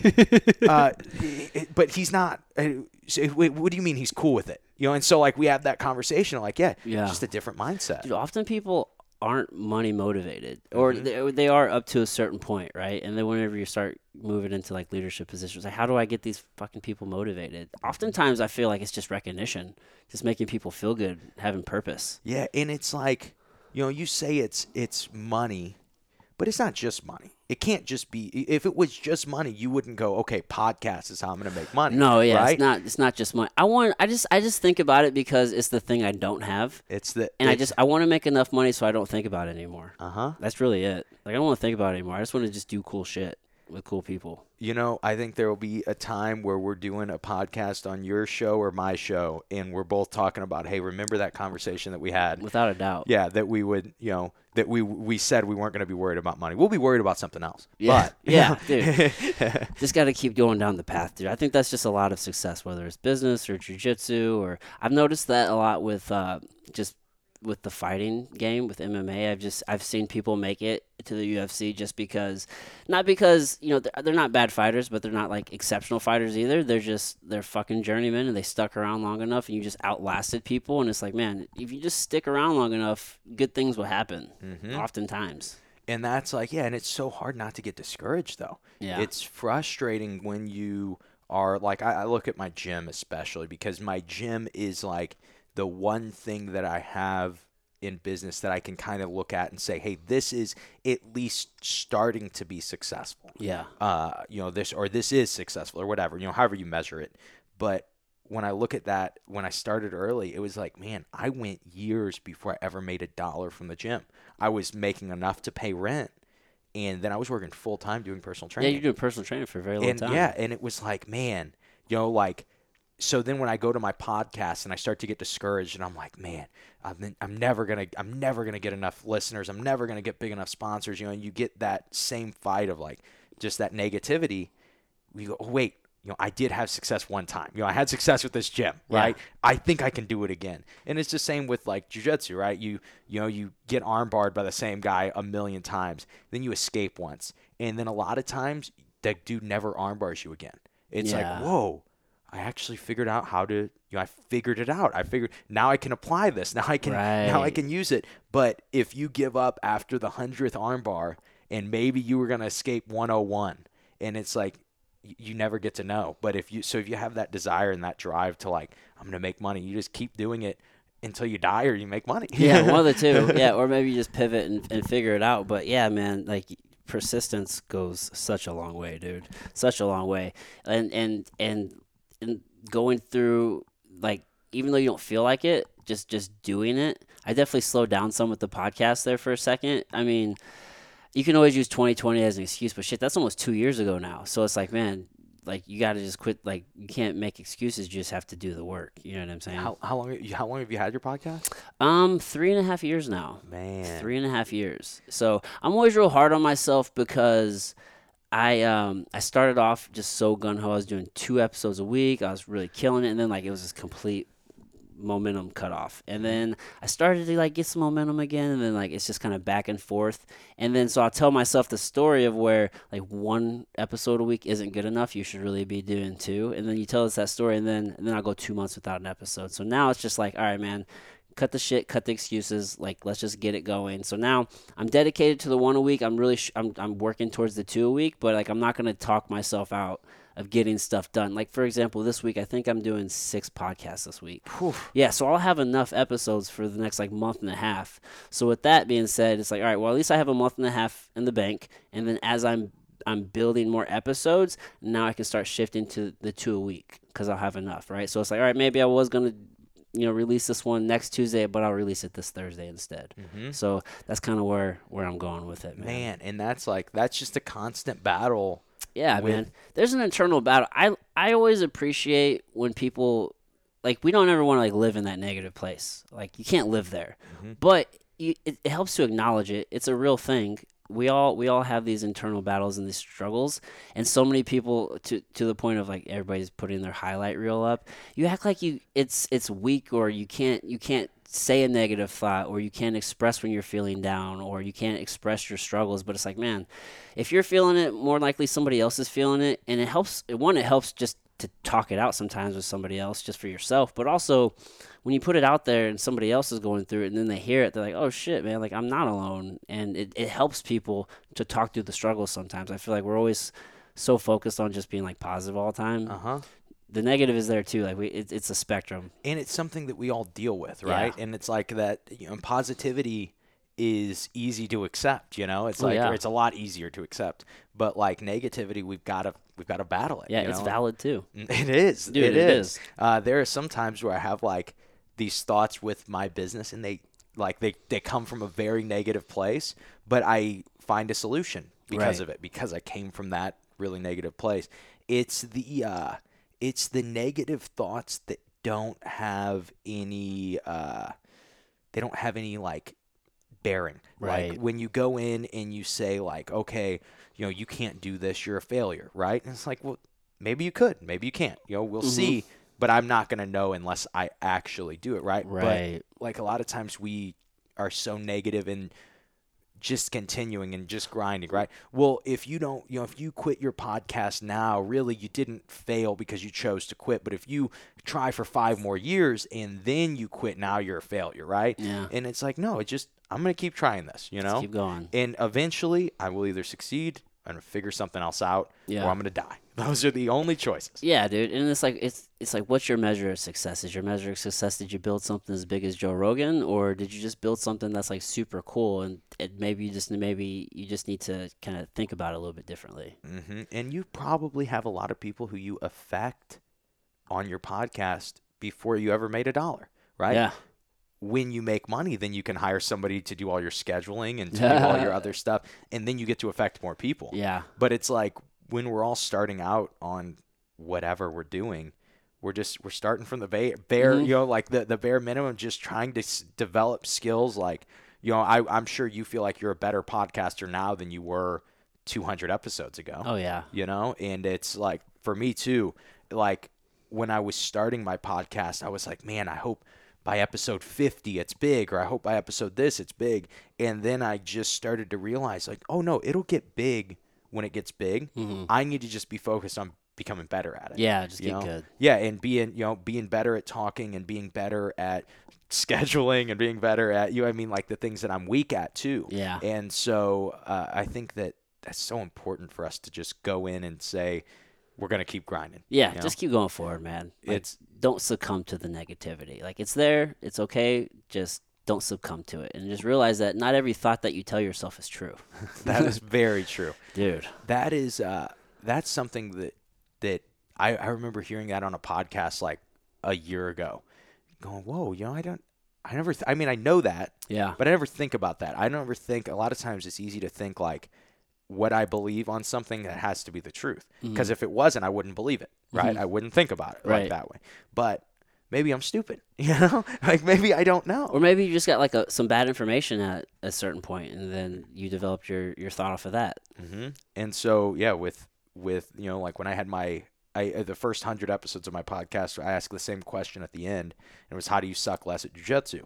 And almost everybody said, "You just got to stay in it. Yeah, You just got to keep doing it." just keep showing up. you know and it's like it's like that with everything you Mhm. just have to to be a master at anything you just have to do it for a long time yeah, and especially like you got to push yourself through on those days that it's really hard to do it hmm you know if you can, can if you can get through those days and you can continue to do it when things are great and your podcast is huge and you're making a ton of money yeah, you're going to be like, yeah, I can keep doing this. Yeah. I, I did it when I was making zero dollars and I was super tired from the job that I was working. You know, I can do it easily now. yeah, yeah. Those are the test days, right? Mhm. You know, that's where discipline comes in, or or whatever habits that you have. It's like, man, how do you push through those days? I always just try to appreciate this time because you always hear very successful people always talk about like, oh man, those times that I thought you know were that, that were the toughest, or I wasn't gonna miss, or they sucked really bad. Like while we're building this thing, it's like they always love those times the most. So I'm like, well, all right, man. Well, I'm really loving this time. It's it's awesome, but how how can how can we get through this? I think, yeah, I think you'll just go in and start telling people after, you know, when you start to get more successful, Yeah. you'll be like, yeah, yeah, I, I loved it. It was when I- awesome. yeah, it was great. It was, it was great. Yeah, Dude- it's easy to. Dude, I'll even look back though now, just over the podcast, like, man, dude, that was X amount of years ago. Like two years ago, I had that conversation. Like, man, that was really cool. And like to see where you are now, it's like, man, I was just on my couch in my living room. Like, I'm still in my house, but like, I definitely have like a much better setup now. So it's Uh-huh. like, man, the progression's there, man. I saw an old video of uh, of Rogan. I think he was like at year three, like still in his house, like on his couch, and it looked like I'm like that looks like my fucking setup. so I'm like, man, just relax, just relax. Uh huh. We'll all get there. We will. We will. That's good. That's good advice. Dude, I don't know. Just take time. All right, Josh, we're at yeah, dude, we're at an hour and a half. I want to be respectful of your time, um, buddy. Tell me or tell the folks how they can check you out. Uh, Where where should they go? The best place to go if you are jujitsu, like that's why you're following me, which I assume there's no other reason to be following me. Why would you? Uh, yeah, that's what I'm saying. You're saying. just a handsome guy. Uh, that's what I'm saying. There's a lot of Beautiful hair, those. There's a amazing lot smile. of them. They're everywhere. uh, they're a dime a dozen, right? and so I would say that uh, one of like the most important things you could do is I wrote a book called Simplifying Jiu-Jitsu. It's a free ebook, and you can get it at simplifyingjujitsu.com. And if you go and download that book, it'll put you on my email list, and that is where I share like uh, whatever podcasts I have coming out, whatever um, products we have coming out, different thoughts, random stuff. Uh, but I think that that is always like the best place to go. You could also follow me on Instagram at the Josh McKinney. Uh, but honestly, I'm pretty inconsistent with posting on social media. Uh, the the big thing I think would be to be on my email list. You, Yeah. you just get. I, I think that has the most benefit. If somebody listened to this whole episode, I feel like uh, a lot of it had to do with that they like jujitsu, right? And so, because we talked a ton of jujitsu, on Tons this, of jiu-jitsu. yeah. And so, uh, you know, if that is somebody, I think that it will greatly affect your jujitsu if you go to simplifyingjujitsu.com and download the free ebook Perfect. SimplifyingJujitsu.com. I suck at Jiu-Jitsu podcast. Mm-hmm. Go check it out. for sure. All right, Josh. Thanks again, buddy. Thank you for having me. All right, bye everybody. Thank you so much for tuning in. I hope you enjoyed that conversation. Again, if you are getting value out of the show, do me a solid, tell a friend, share it on social media, leave a rating review, subscribe. All of these things help. Uh, big thank you again to our sponsors Strange Donuts, Impose Will, and Hand Wraps Paper Company. Uh, check all of them out. And uh, yeah, guys, that's all I have for you today. Just keep being rad humans. I love you. I'll see you next time. Bye. Mwah.